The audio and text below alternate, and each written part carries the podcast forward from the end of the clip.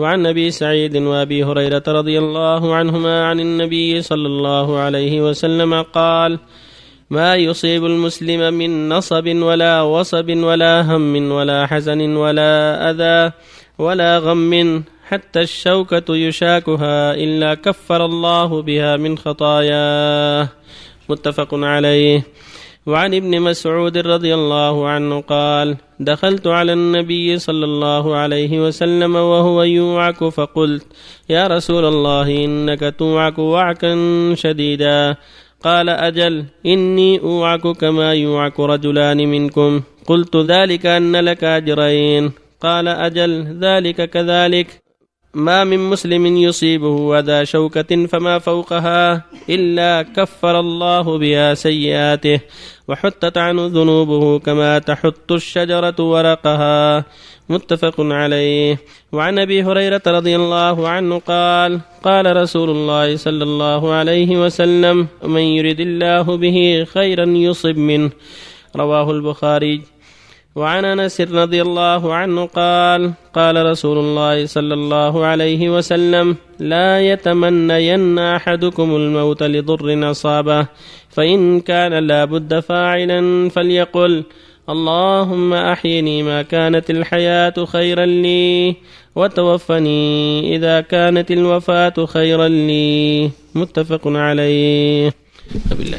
بسم الله الرحمن الرحيم. الحمد لله وصلى الله وسلم على رسول الله وعلى آله وأصحابه ومن اهتدى بهدى أما بعد فهذه الأحاديث التي قبلها في الحث على الصبر على المصائب وأن في ذلك الخير الكثير وتكفير السيئات وحط الخطايا فالمؤمن مأمور بالصبر في جميع الأمور. الصبر على طاعة الله الصبر على المصائب الصبر عن المكاره والمحارم. أمر بهذا كله. واصبروا إن الله مع الصابرين. واصبر ما صبرك إلا بالله. فلو جعل كل مؤمن ومؤمنة الصبر عن ما حرم الله والصبر على أداء ما أوجب الله والصبر عند المصائب. ولهذا يقول صلى الله عليه وسلم ما من مسلم ما يسلم من نسب ولا وصب ولا هم ولا حزن ولا أذى حتى الشوكة ولا غم إلا كفر الله بها من خطاياه حتى الشوكة يشاكها. وهذا فيه رحمة الله وفضله جل وعلا وجوده وكرمه على عباده وأن هذه المصائب يكفر بها من الخطايا حتى الشوكة يشاكها ولو قليلة وفيها أنه صلى الله عليه وسلم كان يوعك يعني يصيبه الحمى أكثر مما يصيبنا كما يوعك اثنان منا. قال لهم مسعود ذاك لأن لك أجر مرتين قال نعم لأن له الأجر مرتين عليه الصلاة والسلام. فهذا يفيد أن الرسل تصيبه المصائب واللأوى والحمى والله يضاعف أجورهم جل وعلا. أشد الناس عذاب الأنبياء ثم أشد الناس بلاء الأنبياء ثم الصالحون. ثم الأمثل فالأمثل. يبتلى المؤمن على قدر إيمانه وصبره. فالواجب عند البلاء الصبر والاحتساب وعدم الجزع. ولا ينبغي له أن ينظر أهل الصحة والعافية بل ينظر أهل البلاء يتأسى بهم. فقد ابتلي الأنبياء. وابتلي الصالحون بأنواع البلاء فصبروا وهم خير عباد الله وأفضل عباد الله. فهكذا أنت تتأسى بالأخيار. أشد الناس بلاء الأنبياء ثم الصالحون ثم الأمثل فالأمثل. يبتلى المرء على قدر دينه. فإن كان في دينه صلابة شدد عليه في البلاء. والحديث الآخر يقول صلى الله عليه وسلم من يريد الله به خير يصب منه. إن يصب منه بالمصائب حتى يكمل صبره ويكمل إيمانه. فلا ينبغي للمؤمن أن يجزع أو يقول لماذا ولماذا. احتسب. واصبر واعلم أنك قد مضى قبلك الأخيار وأصيبوا فلك فيهم أسوة. كذلك حديث لا يتمنى الموت لضر نزل به ما ينبغي أن يتمنى الموت من أجل مرض أو غيره. فإذا كان لابد فليقول اللهم أحيني. ما كانت الحياة خيرا لي وتوفني. إذا كانت الوفاة خيرا لي. لأن قد تكون حياته خيرا له. لا يتمنى الموت.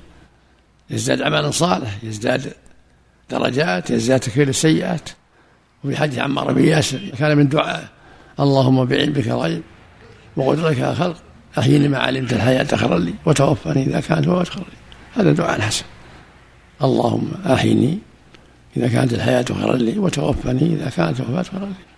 وفي رواية عمار اللهم بعلمك الغيب وقدرتك على الخلق أحيني ما علمت الحياة خيرا لي. وتوفني إذا كانت الوفاة خيرا لي. وأيوب لما اشتد به البلاء قال ربي إني مسني الضر وأنت أرحم الراحمين. يطلب الشفاء. ما قال أمتني؟ قال ربي إني مسني الضر وأنت أرحم الراحمين. يعني فاكشف ضري. والله يقول ادعوني أستجب لكم. وإذا سألك عبادي عني فإني قريب أجيب دعوة الداء إذا دعان. وفق الله جميعا. الله عليك يا شيخ. قول الرسول صلى الله عليه وسلم ما يصيب المسلم من نصب؟ يدخل فيها أهل الكبائر. النصب التعب يعني. لا أهل الكبائر يدخلون في هذا يدخل كل مسلم داخل. النصب التعب والوصب المرض. اللهم بعضهم الذين يستمعون إلى الأغاني ويعق والديه ويأكل الربا. يجد هذه معاصي هذه معاصي وليت. هذا وهذا في صدره وهم وغم. هل يدخل في هذا؟ نعم نعم. هم وغم من جهة المصائب هذه. يرجى على خير. لعل الله يمن عليه بالتوبة. تكون سببا لتوبته. نعم. تعالى ما أصاب من مصيبة بإذن الله. ومن يهدي قلبه. يؤمن بالله يهدي قلبه. يعني يشرح صدره الخير. مثل ما قال علقمة من قيس هو الرجل تصيبه المصيبة فيعلم أنها من عند الله فيرضى ويسلم. يعني يشرح صدر الخير ويوفق إلى الخير حتى يطمئن قلبه وحتى يرضى بالمصيبة وحتى يأنس بها. إن شرح صدره لها يرجو ثوابها. اللهم ورد في الحديث أن رجلا أتى النبي صلى الله عليه وسلم وسأله هل أصابته الحمى قط؟ فقال لا ثم ولى. فقال النبي صلى الله عليه وسلم من أراد أن ينظر إلى رجل من أهل النار فلينظر إلى هذا. يروى لكن ما أعرف سنده يروى هذا. يعني الصحة الدائمة في غبطة. الصحة الدائمة في غبطة. شد الناس بها الأنبياء مثل ما قال صلى الله عليه وسلم. الأنبياء ثم الصالحون. ثم الأمثل فالأمثل يبتلى المرء على قدر دينه. كون العافية الدائمة بعلمه بعلامات خير كل إنسان يبتلى يصاب بشيء حمى غيرها تعب في معيشة غير ذلك يكفر الله به من خطاياه. الحمد لله. ما تمنى بعض الصحابة الموت مثل معاذ بن جبل رضي الله عنه. يقول كان فيه في جسمه قرحة. قال اللهم إنك تبارك في القليل حتى يصير كثيرا. ونتمنى الموت. ما الله. وما شيء